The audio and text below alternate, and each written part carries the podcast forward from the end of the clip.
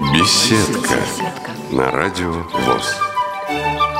Здравствуйте, дорогие радиослушатели. В студии Илона Гольштейн. И сегодня у нас в гостях художественный руководитель и главный режиссер театра «Внутреннее зрение» Ирина Амосова. К сожалению, мы на радио делаем такую программу впервые. О театре мы мало еще знаем, хотя театр существует очень долго. И сегодня, Ирина, я попрошу вас, вас рассказать, тем более, что это единственный театр в Москве, Да, где играют да, слепые и слабовидящие актеры. Да, это единственный театр в Москве. Есть э, отделение в каких-то де- при детских школах э, для слепых и слабовидящих детей, э, а э, театр для взрослых в Москве такой один. да. Почему он один всего? Это связано как-то с финансированием или с с отношением государства к этому? Я думаю, что и так, и так. Во-первых, это те- театр вообще в принципе дело затратное, и если в театре играют профессиональные актеры, то каким-то образом люди с этим справляются, да, то есть играются в спектакле, выпускаются, на этом театр как-то существует, плюс еще какие-то дотации, спонсоры и так далее. Здесь, наверное, ситуация такова, что люди молодые, которые сейчас вот в нашем мире существуют, слепые и слабовидящие, волею судьбы потерявшие зрение, мало информированы о том, что есть искусство, которое принимает так же, как и любое другое искусство, э, незрячих и слабовидящих. Вот театр одно из таких искусств. Э, Для того, чтобы люди шли, они э, должны иметь информацию хотя бы в первичных организациях, где им будут об этом рассказывать, что можно совершенно спокойно прийти, почувствовать себя, свое тело, пообщаться с людьми, получить какую-то новую интересную информацию. Но, к сожалению, этого не происходит. И мы собираем людей, это, это называется сарафанное радио. Кто кому что сказал, кому-то кто-то что-то передал. И вот таким образом у нас вот за последний месяц пришло 4 человека. Я очень рада, что это молодые люди, что какое-то обновление коллектива происходит. Это раз. Во-вторых, что касается государства, ну, наверное, какие-то дотации есть. Э, Но театр не первостатейное дело для молодых людей сегодняшних и для людей среднего поколения. Как-то нужно выживать в той ситуации, в которой мы сейчас находимся, и люди тратят свое время, и, наверное, это правильно и оправданно, скажем так, на то, чтобы учиться GPS-навигации, чтобы учиться работать с компьютером, то есть заниматься тем, что приносит доход. Потому что пенсии этих людей очень маленькие, и справиться с этой жизнью, как сами понимаете, очень сложно. Поэтому сюда приходят энтузиасты, которые, как говорят, вот заболели театром, вот они один раз пришли когда-то, или один раз вот сейчас к нам попали, и все. И они зацепились, и они у нас остались. Не все знают, что Ирина Амосова а, новый режиссер этого театра. До этого была Элла, Элла Варшавская. Элла да? Иосифовна Да, Варшавская. Варшавская. да. Понятно, что, э, конечно же, изменилась, наверное, и режиссура, и подход, а, потому что каждый режиссер, он работает по-своему. Что изменилось в театре после Эллы Варшавской? Когда я сюда пришла, коллектив из тех, кто работал с Эллой Иосифовной Варшавской, а театру ни много ни мало, больше 45 лет, и в этом году ребята справляют 90-летие самой Эллы Иосифовны, то есть, представляете, сколько времени существует театр. Приверженность к тому, как работала Элла Иосифовна, вот этой части коллектива, вполне понятна, опять же, и, и- ими принято и очень любимо. А Элла Иосифовна была достаточно авторитарным режиссером и очень категоричным в каких-то вопросах, и ее метод работы строился на том, что она выстраивала актера, извините за тавтологию, но она выстраивала актера от и до. То есть свой замысел режиссерский она воплощала в актерах То есть полновесно. импровизации никакой не было. Если она и была, то она и была минимальна. И она, как вот по рассказам ребят, не особенно допускала такие вещи. Она очень все контролировала. И ребята привыкли так работать. Естественно, когда я пришла, было яростное сопротивление активное сопротивление, потому что Элла Иосифовна работала по-другому. Но я, в общем-то, перед тем, как прийти, я прочитала статью, интервью с Эллой Иосифовной, в котором она как раз вот были ее слова о том, что я понимаю, что я когда-то уйду, и придет, режи- и придет другой режиссер, будет другой театр, и что примите это, это было обращение к ее актерам. Но как-то ребята, наверное, настолько м, сжились с этим человеком и настолько ее любили, что потеря была не- невосполнимая для них. Но, тем не менее, это нормально. Другой режиссер, другой театр, это везде, это не только здесь. Это кто угодно придет на мое место, и э, будет все по-другому. Это другой взгляд на вещи. Мое глубокое убеждение, что спектакль должен создаваться не только режиссером, но и актерами. И для меня очень важно, чтобы ребята работали вместе со мной над постановкой. И импровизация – это не последнее дело, а импровизации нужно учиться. Она как бы с потолка не дается. И вообще премудростям актерской работы на сцене тоже нужно учиться. Почему-то всегда считается, что, ну, как все воспитывают детей, да, все умеют воспитывать детей, все играют в футбол – все умеют друг друга лечить, и то же самое театр. Вышел и сразу ну, что-то там такое сыграл. Но, насколько я поняла, за прошедшие годы первоначально был зритель когда вот только начинали ребята, это было новое, это было здорово, это было интересно, вот с Эллой Иосифовной. А потом народу все было меньше, меньше и меньше. И зритель э, приходил или свой, ну сколько может посмотреть спектакль родственник, да, ну два, ну три раза но не постоянно же. И зритель, который живет в округе, тоже часто не может ходить на один и тот же спектакль. Поэтому, естественно, обновление э, зрительского потенциала как-то ну, должно происходить.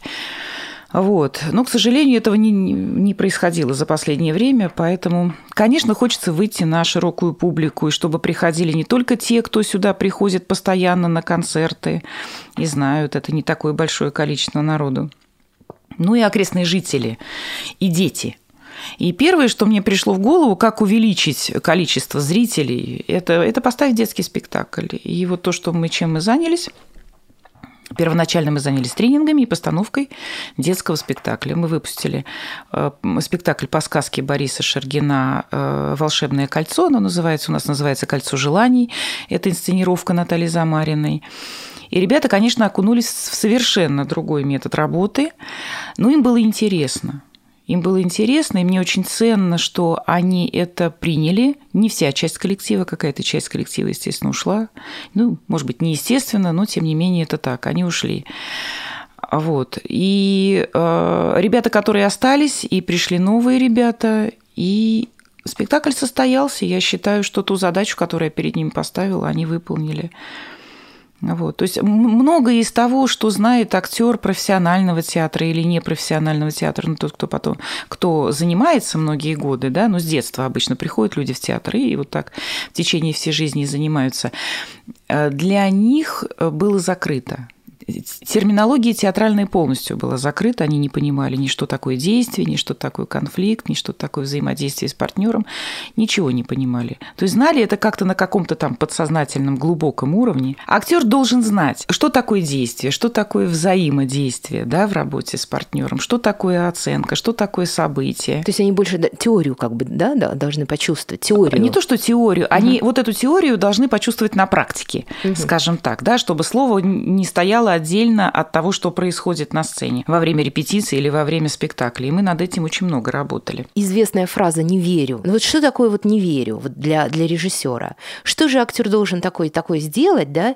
чтобы режиссер поверил? Вот, вот это вот мне технология всегда была для меня загадкой. Вот это, это очень интересная такая штука. Когда Станиславский кричал «не верю», значит, актер не в роли, он э, не играет от себя. Вот э, есть такое понятие понятие э, «я действую в логике персонажа в предлагаемых обстоятельствах». Убегала здесь, уже сбегала на дело, посмотрела, выдохлась. Пришла, а, села, видно, уже а нет никаких сил. Видно, он задумал. Лень, вот смотри, дал идею Лауре. Да. И оставь ее с этим, пусть она переваривает. Дальше она за это схватится. А, Слушайте, мама, я вам бы дать волю вообще. Я камни на камне не осталось бы. И уйди, уйди как да, Лень, да, вспомни, да, что делал. Все, я понял, все, все, все. То есть актер самое главное в этой ситуации – это поверить. Вот как ребенок верит в, в игру, в которую он играет, да, то есть он погружается в этот процесс и попробуй его оттуда вынь. Я в этой ситуации кто-то, там зайчик, кролик и так далее, грызущий морковку. И вот то же самое актер, если он включается в этот процесс как в игру, а я сейчас оговорюсь, что я занимаюсь сейчас э, игровым театром, то есть момент игры, он является 50 на 50. 50% игры, 50% э, актерской самости, скажем так, вот в этом, да. И когда актер включается в эту игру с азартом и верит в то, что он делает, вот это и является тем самым верю, когда я смотрю на э, сцену или в классе вот репетиционном.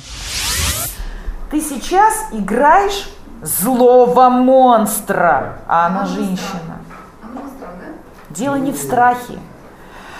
Это женщина, которая попала волею судьбы, волею обстоятельств в эту семью с рождения, да? Но ну, так получилось, что она родилась в этой семье. И вот такая у нее мама, которая переломала ей всю жизнь. И вот то, что из нее сейчас получилось, это заслуга мамы. И вот осознание сейчас приходит того, что было перед этим, это как, вот до меня только дошло, боже мой, это уставшая от жизни женщина. И вот сейчас этот выбор, который ты делаешь не сама, как бы, а тебя толкает на это мама, которая стоит вот с другой стороны. С одной стороны девушку, с другой стороны мама. Ваши актеры, э, актеры э, театра «Внутреннее зрение», они необычные актеры. Во-первых, они не профессиональные актеры, а во-вторых, они э, слепые и слабовидящие актеры. Это же совершенно, ну, наверное, другое, другое мироощущение. Вот есть какая-то специфика особенная вот работы с, с, с такими ребятами, с такими актерами? У нас в коллективе 50% зрячих и 50% слабовидящих людей. А тотальников до некоторого времени у нас не было. Сейчас ребята, 4 человека, которые пришли, они еще не включены в репетиционный процесс. Они включены только в процесс тренинговый, в тренинге, когда они учатся владеть своим телом, то есть чувствовать свое тело, снятие мышечных зажимов. Это основное, с чего мы начинаем. А чувствительность у этих людей повышенная. Кроме того, что они не видят, они лучше слышат, они, у них кинестетическая активность снижена, но у них тактильная чувствительность повышенная, обонятельная и так далее. То есть включаются разные другие анализаторы. И вот в процессе работы, когда мы репетируем с, с нашими слабовидящими ребятами, у кого-то 10% зрения, у кого-то 5% зрения. Во-первых, помощь всегда рядом ребят, которые видят. И, во-вторых, есть некие ориентиры, на которые можно опираться. Это э, или предмет определенного цвета, или звук, который подается, или какое-то тактильное ощущение, когда человек проходит. Это то, что касается ну, мизансцены, да, да, вот, да когда ты да, должен да. как-то распределиться да, по сцене. Все остальное, как бы разговор был сразу о том, что здесь неважно, видишь ты или не видишь, слышишь ты или не слышишь. Актер, как человек, пришедший в театр, должен отдаться этому полностью. Значит, нужно в какие-то моменты себя преодолевать. Поэтому вот, например, работа с телом это достаточно тяжелая физическая нагрузка, я считаю. Для них особенно, потому что помимо зрения у них еще есть сопутствующие заболевания. Но надо отдать должное ребятам, что я ни от кого ни разу не слышала, что мне трудно, я устал, я не могу. Делают все и все. А, то есть после репетиции могут сказать, что мы устали, но вот на репетиции нет, не принято. Угу. Вот жаловаться не принято. Ну, Поэтому... Вдохновение, наверное, пом- ну, помогает не чувствовать Интерес, эту усталость. Интерес, да, вот когда да. им интересно, вот если не интересно, ну это, наверное, как, опять же, по аналогии с детьми, детьми, теряет интерес, прекращается вообще все. И здесь, конечно, нужно все время держать внимание на острие, чтобы все время, в любой момент, чтобы не было такого, что пришел, сел и рассеропился. Я вот, кстати, все время хочу отодвинуть стулья куда-нибудь, убрать, потому что есть такое. Они же все приходят после работы. Естественно, они приезжают там кто-то с другого конца Москвы. Значит, нужно э, себя заставить делать, да, вот по понедельникам у нас тренинги, выполнять какие-то физические действия. Да, это, конечно, очень надо любить. Но здесь еще, знаете, какая интересная штука. Они, когда приезжают, театр ведь для них не только как средство творческой самореализации, это и место общения. Они сюда приезжают иногда просто так, вот даже если нет занятий.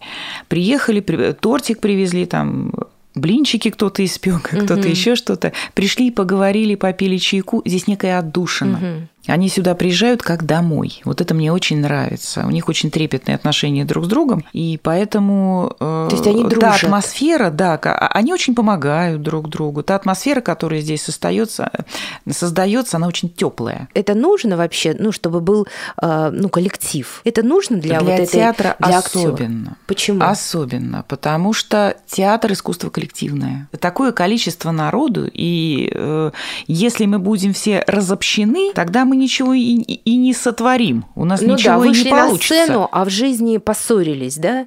да Трудно же, наверное. Да, да. Ну, Первоначально, кстати, когда я пришла, я заметила такую тенденцию, что не, некоторая агрессивность по отношению друг к другу у них все-таки была. Мы об этом много говорили. И, и, и на репетициях вот это вот я крупным планом. Очень часто было так, что все же любят друг друга учить, все же режиссеры внутри. Ты сделал неправильно, не ты сделал неправильно.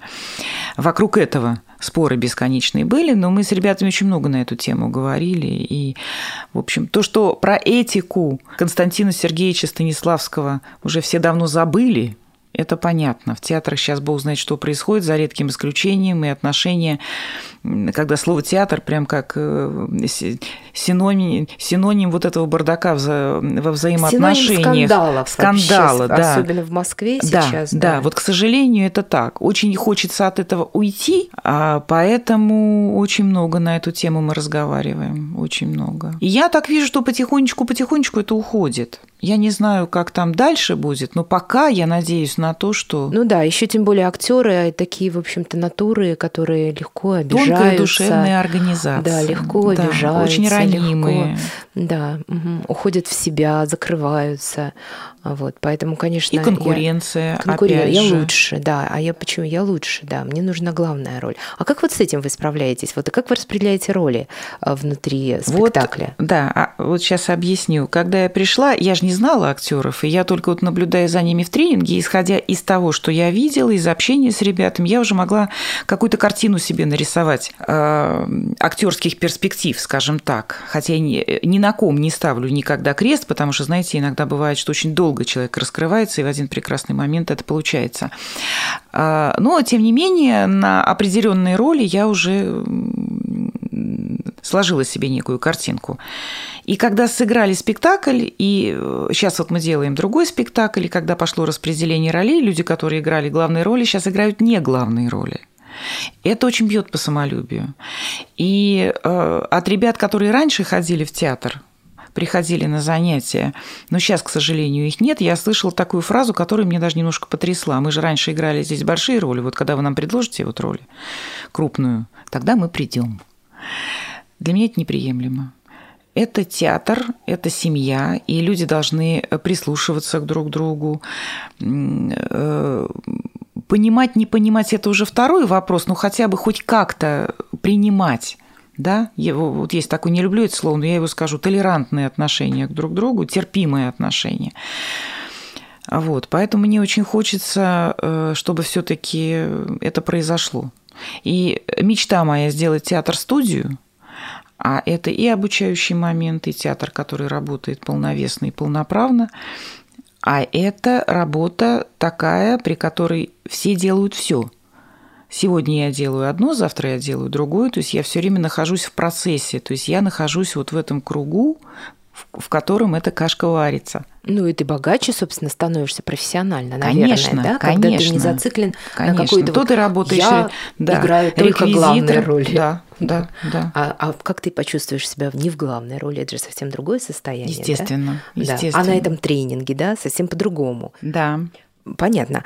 А, Ирина, а скажите, а, ну вот сезон закончился, начался mm-hmm. новый сезон. Mm-hmm. Что вы сейчас планируете? Вы детским спектаклем вернули себе зрителя частично, и, наверное, эта задача все равно продолжает стоять сейчас перед театром. Да, конечно. И влияет на репертуар. Конечно. Следующий спектакль – это спектакль взрослый. Я, наверное, сумасшедшая в этом плане. И взяла пьесу, которую совершенно безумную пьесу, и здесь много было на эту тему разговоров, зачем я ее взяла, и так далее, и так далее. Это пьеса Милина «Цианистый калий с молоком или без, и мало того, это трагифарс. Сильной стороной комедии «Цианистый калий с молоком или без» испанского драматурга Алонса Милена считается диалог. В пьесе его персонажи обмениваются всевозможными банальностями с тем, чтобы повернуть действие в самую неожиданную сторону. Пользуясь этой словесной буфанадой, сочетая ее с элементами черного юмора и театра абсурда, а также прибегая к приемам детективного жанра, в развитии интриги комедиограф Мильен держит зрителя в напряжении, преподнося ему бесконечные сюрпризы. Этого эффекта вместе с драматургом добивается и режиссер Ирина Амосова со своими актерами театра «Внутреннее зрение». Кто-то сказал, что очень даже симпатично, кто-то сказал, мама родная, что из этого получится. Вот. Но я, тем не менее, не теряю надежды. Такой дождь бьет как! Жутко смешно. Хватит держать. Ну, как тебе говорить? Ой, тетечка, как она мне влепила. Я так оглохну.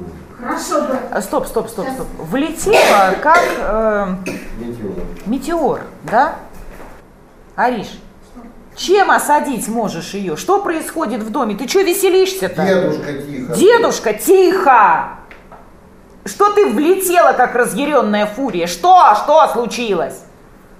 Весело тебе очень? Я кавку поставлю. Но я взяла ее именно из-за того, из педагогических даже соображений, в том плане, что там нет проходных ролей. Там все роли полновесные и как главные. А поэтому я думаю, что и самим ребятам актерские это, это э, следующий этап школы, да, освоение роли и взаимодействия э, на сцене. Им самим это интересно. Поэтому я не знаю, что из этого получится, даже ничего сейчас говорить об этом не буду. Мы начали работать, работа идет безумно трудно. Э, Очень э, сложная пьеса сама по себе, очень много там коллизий, за, за, запутанная, абсолютно полудетективная история. Поздороваться, потом уже к себе как бы мимоходом. Ты с Лаурой часто обнимаешься, целуешься? Я с Лаурой вообще... Вообще нет. Значит, надо к ней... Ты от нее что все время получаешь? Только оплеухи. Поэтому что ты около нее толчешься? Я не, не толчу, не толкусь. А как она мне тогда плюх-то? Я просто... А это твоя проблема? Да я уж... Я... Это проблема... Не надо подстраиваться. Ребят, вы привыкли друг другу создавать какие-то тепличные условия. Хорошо, хорошо. Не надо, провоцируйте партнера на действие. Создавайте такую ситуацию, чтобы Лаура нашла способ это сделать, чтобы ее вывела на это. Если этого не будет, то ничего и не произойдет. Должно быть, это девочка с ядом. Пойди, дочка, открой. Дядечка. Ты вся вымокла. Немножко. Стоп! Я сейчас буду останавливать на каждом слове. Когда первый раз я ребятам ее прочитала, был шок. Вот, ну, я очень надеюсь, что в следующем году мы ее выпустим. Мгм. Понятно. Так хочется, по крайней мере. Ясно. Ну, а сейчас изменилось сюжетно? Вот вы первый раз ее прочитали, да, был некоторый шок, а сейчас вот вы немножко, да, Да, продвинулись все же зависит, во-первых, от режиссерской концепции. Ведь все что угодно, да, как говорят, и телефонную книгу можно поставить, сделав ее трагедией, комедией, драмой, чем угодно. А, Когда мы стали разбирать пьесу, то все поняли, что это люди, такие же люди, как и мы, только у каждого своя жизненная драма или своя жизненная трагедия, или своя жизненная комедия. Каждый идет по своей дорожке. И вот когда отдельно по каждому персонажу, по общей концепции, а, э, по общей идее, то, что там в голове созрело, каждый высказывал свои мысли, каждый придумывал а, историю персонажа до того, что происходило на сцене. Это, э, это огромная работа, которая занимает а, дает возможность актеру самому вклиниться в эту роль, да, самому вгрызться в историю жизни персонажа. То, что очень хочется, чтобы не режиссер давал указания, что вот это вот такой и такой и такой персонаж, а чтобы актер до этого дошел. Поэтому мы работаем, э, начинаем работать не с текста, а до текстовой период, когда я сначала не читаю, а рассказываю историю. Я им рассказала эту историю, потом они ее проиграли, вот как Бог на душу положит, вот буквально как котят в воду выпустила. Как-то они ее там сыграли, из этого вырисовывается, вырисовывается некая общая картинка, а потом мы начинаем этюдно работать уже на конкретные события, на определенные э, события в жизни персонажа. Очень много работаем э, с, э, с предметной средой, со звуковой средой, потому что я люблю атмосферные спектакли. Это, это погружает не только актера в эту атмосферу, но и зрителя погружает в эту атмосферу. И э, складывается некий образ. Э, Без нап... Ты сейчас пытаешься играть вот голосом. Думаю, да. Как бы дошла мысль, дошла до этого. Но. А сейчас ты его буравишь этими словами. Думаю, да. Не выдавливай из себя ничего. Слово должно родиться. Само по себе слово на сцене, не надо говорить его просто так. Его нужно говорить тогда, когда это необходимо, когда ты не можешь уже молчать. Вот она у тебя родилась, эта мысль, родилась эта фраза, и она вот здесь вот на губах и вылетела тогда, когда надо. Тогда оно пойдет правильно и туда, куда надо. В противном случае это голый заученный текст. Не бойтесь пауз. Им что нравится? Ставить э, трагедии или комедии? То есть коллектив сформировался веселый такой, или, или это все-таки такой серьезный, глубокий такой коллектив? Вот Вообще... Какие-то психологический такой, э, ну, портрет вашего коллектива. Сейчас расскажу. Тут тоже интересно. Люди вот старой формации, которые в театре уже давно, а, у меня даже одна актриса отказалась играть в этом спектакле, актриса, которая работала с Эллой Иосифовной Варшавской очень-очень долго, а, по принципиальным соображениям отказалась. Ну, я ее понимаю. Э, есть... Э, вообще коллектив очень жизнерадостный. Оптимизма Дай бог каждому. Они разделены немножечко в этом плане. Кто-то говорит, что вот хорошо бы комедии, комедии, комедии, потому что в жизни столько трагедий, что уже надоело.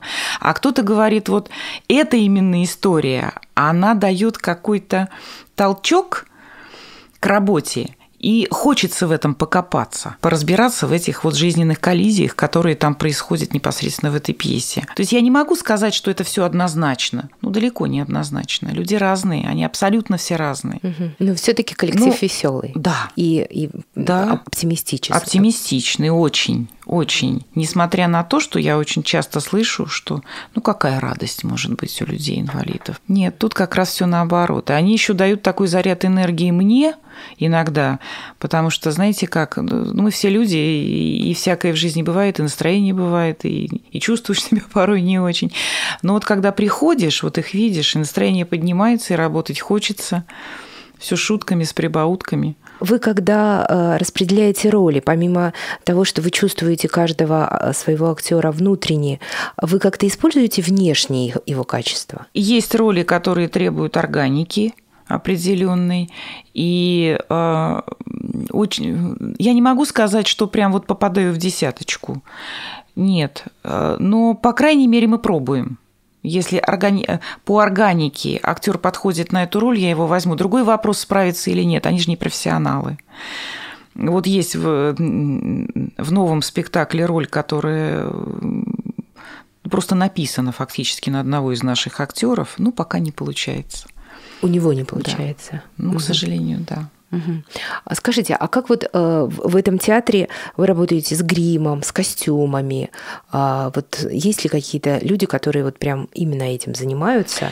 Больная Может быть, тема. среди среди этих же непрофессиональных актеров? Это больная тема. Среди актеров таких ребят нет которые действительно бы владели сценографией или сценическим костюмом, или, или имели какое-то образное решение чего-то. Таких ребят, к сожалению, нет.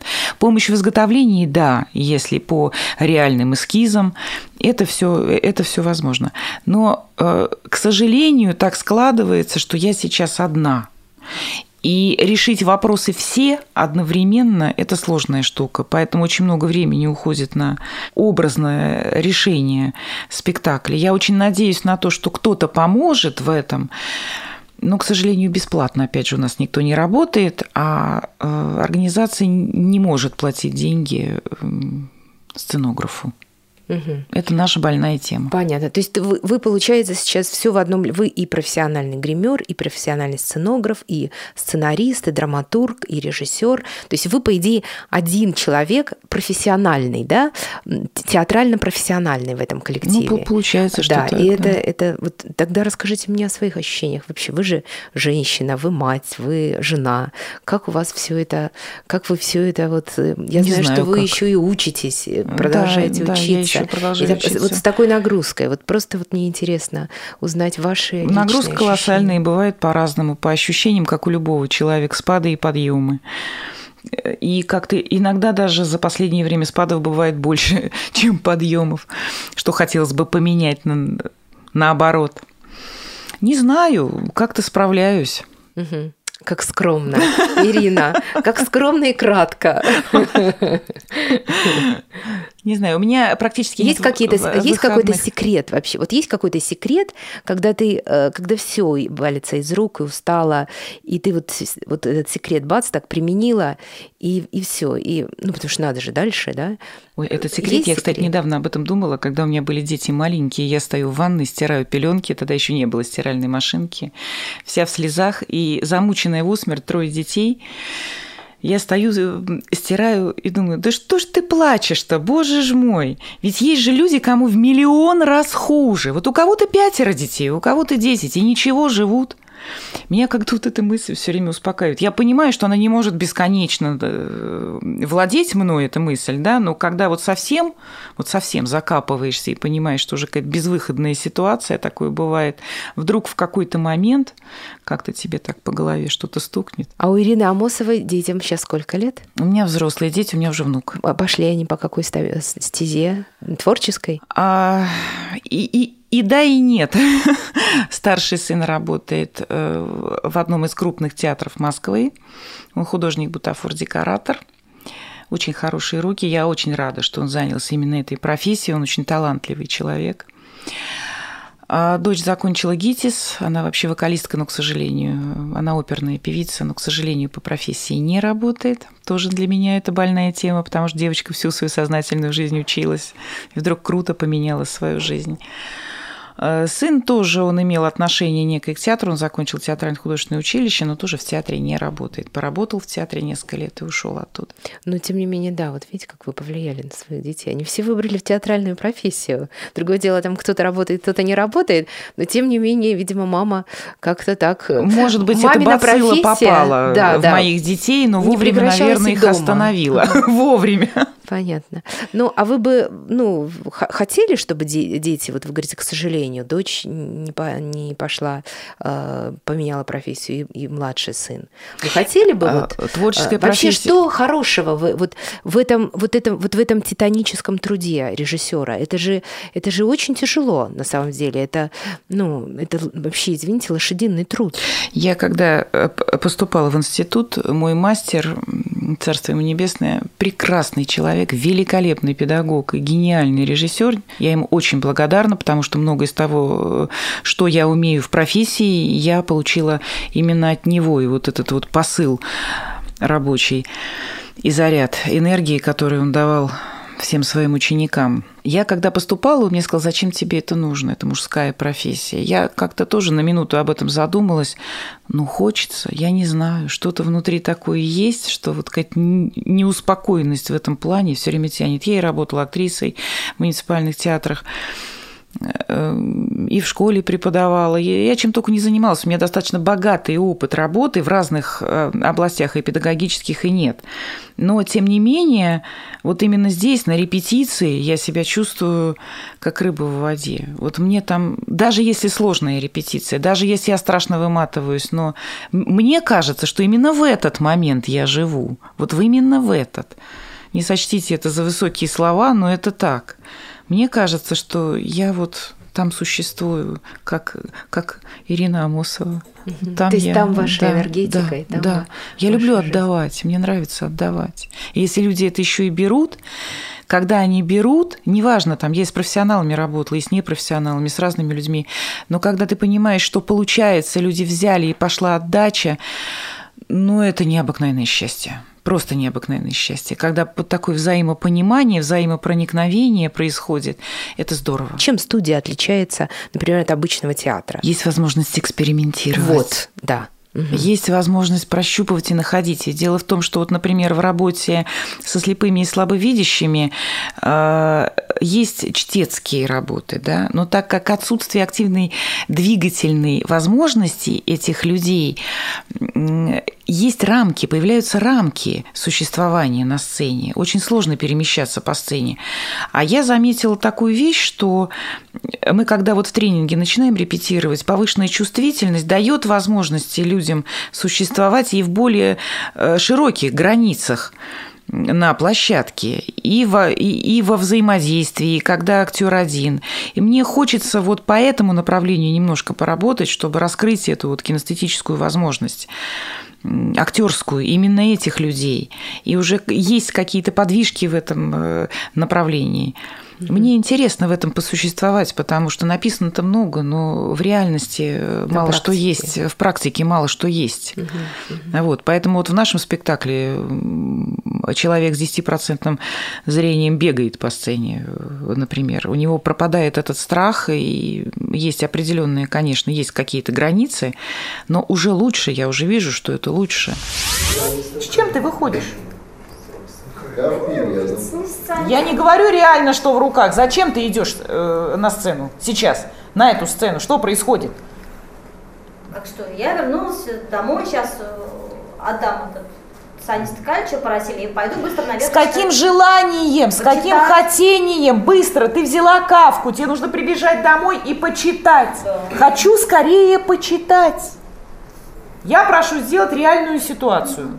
Принятие решения э, папа. Ты вся вымокла. И что? И что произошло? Ты ж вся мокрая, что ж ты? Иди от нее. А, понятно. Еще раз мне э, плакат написать, я не знаю, что мне сделать еще, чтобы вы поняли это. Должен быть. Да, мама, семь минут. По две минуты. Не-не-не-не-не. Наоборот, туда, туда, в стул. Не надо, оставьте ее. Да. Это понятно. Должен. Иду, ма, сию минуту. Добрый вечер, Леночка, милая. Ты вся вымокла. Какой дождь! Льет как!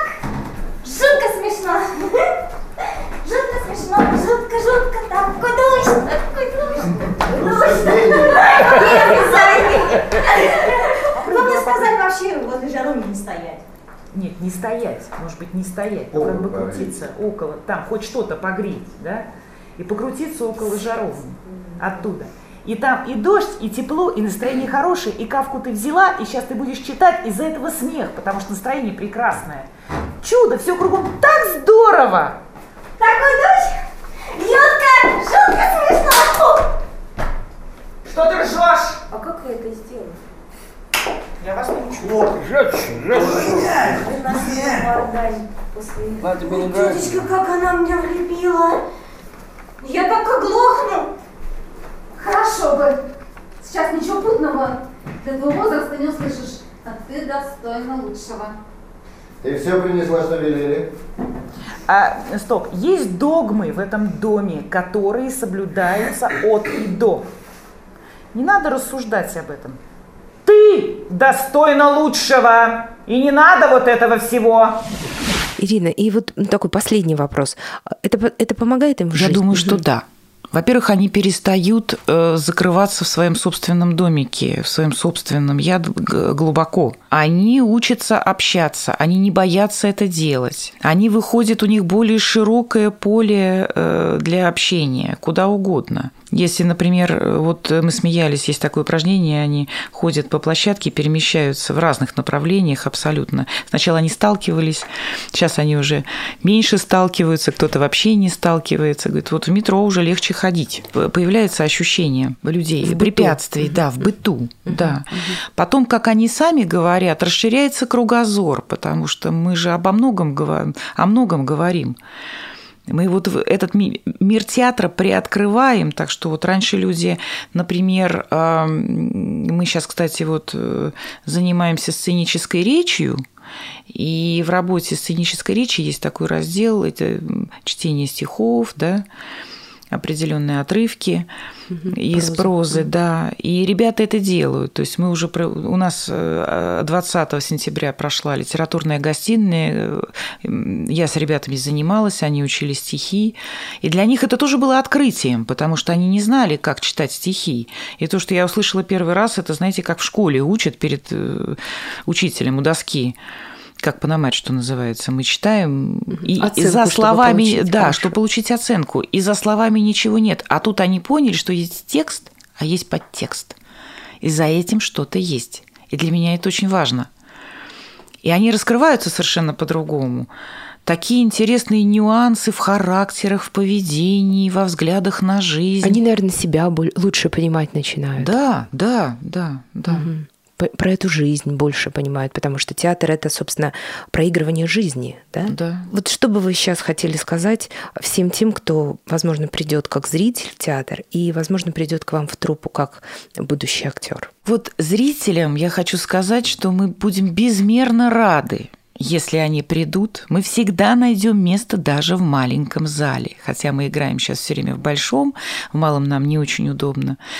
Актеры настолько благодарны и настолько внимательны к своим зрителям, и настолько любят зрителя, что это всегда происходит неформально. Они также волнуются, как профессиональные актеры, они, они также готовятся они также ждут этого зрителя, так что зрителю мы всегда рады и всегда очень ждем. Главное, чтобы была какая-то информация о том, что у нас тут происходит. А для ребят, которые мечтают, хотят, но как-то по каким-то причинам это не получается, Опять же, наши двери всегда открыты, и с удовольствием примем всех, кто захочет прийти. Э, Конечно, сразу, как в, любом, э, в любой театральной школе, сразу никто на сцену не попадает, да, и люди, которые соберутся прийти, э, должны отдавать себе отчет, что сначала все-таки нужно поучиться хоть немножко, да, чтобы понять себя, почувствовать себя, дать себе возможность раскрыть свой творческий потенциал во всех его маленьких закоулочках. Мы же не знаем, что у нас там таится внутри, вдруг в какой-то один момент раз вылезает то, чего мы не ждем. Вот, поэтому мы очень будем рады и всегда ждем. А если это человек, который, э, ну вот, который в основном сидит, ну, находится дома, ну, mm боится выходить, ну, нет у него такой уверенности, нет у него, может быть, из-за неуверенности пропало желание, да? mm Вот такой совсем закрытый человек может э, ну, прийти к вам и он изменится? Я надеюсь, что да, да, да. Просто есть прецеденты, ребята некоторые вот у нас, которые приходили, есть мальчик, э, который Раньше он приходил на репетиции не ко мне и сидел. Просто сидел. И когда на нашей встрече у нас э, есть свои традиции в театре, мы собираемся, праздники отмечаем, там дни рождения, и вдруг он сказал, а можно я спою? У нас ребята, вы бы видели их глаза. Они повернулись. Это было так... Э, э, боже мой, надо же, какое счастье. Аплодировали ему чуть ли не стоя. Это было великое счастье, что он запел. Я уже не говорю о том, что сейчас мы его потихонечку вводим в спектакли, он у нас там что-то делает, пусть маленькие роли, да, пусть с небольшим количеством слов, неважно, но человек уже встал и что-то делает. И он не один такой. Да, и он вышел из дома, и он пришел он в вышел коллектив. из дома. Угу. Это, это главное всегда вот не опускать руки, даже в самых тяжелых ситуациях. Просто примеров масса, когда люди в абсолютно безвыходной ситуации, инвалиды разных направлений, да, всяко бывает и без рук, и без ног, но тем не менее человек собирает волю в кулак и делает этот первый шаг. Вот этот первый шаг, он всегда страшен в любом деле. За что бы ни взялся. Я, кстати, открою маленькую тайну. Когда я беру какой-то спектакль, я очень боюсь. Безумно боюсь, но это так. Когда я прихожу первый раз к новым людям. И вот так, наверное, у всех. Вот этот страх, но его нужно в себе преодолеть. Ведь актерская работа, она всегда на преодоление.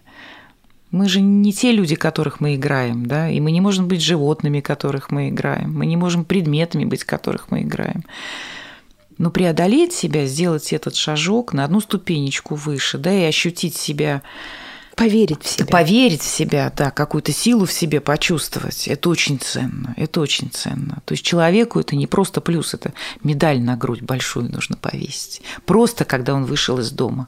Вот вышел, сделал этот шаг, это здорово. Угу. Значит, он пойдет дальше. Значит, пойдет дальше. Угу. Ирина, ну, э, я не знаю, можно ли спросить у вас, когда ваш новый спектакль будет? Ну, а, он в 2013 году намечен ближе к марту. Я даже боюсь говорить угу. конкретные числа. Я с вас беру сейчас слово, что вы будете периодически на протяжении вот этих вот месяцев, пока спектакль будет рождаться, мы с вами будем, ну, иногда либо в репортажах, либо, может быть, в прямой такой вот беседе, да, встречаться, да, конечно, вы нам будете рассказывать. Конечно. Возможно, даже мы встретимся с, ваш, с вашими нашими актерами и пригласим сюда в студию. Да, это было и, бы хорошо поговорить. Да, чтобы ну, мы вообще как-то тоже были рядышком с вами и поддерживали ваш творческий процесс. Спасибо, Спасибо. вам большое за, Спасибо. за встречу, за интересный а, рассказ. В студии была а, Ирина Амосова, художественный руководитель и главный режиссер театра «Внутреннее зрение», единственного театра в Москве. Спасибо большое, до свидания. До свидания, всего доброго. В программе использована запись репетиции спектакля по пьесе Алонса Мильина «Цианистый калий с молоком или без» театра «Внутреннее зрение». Звукорежиссер программы Анна Пак, а с нашей гостьей беседовала Илона Гольштейн. Всего вам доброго.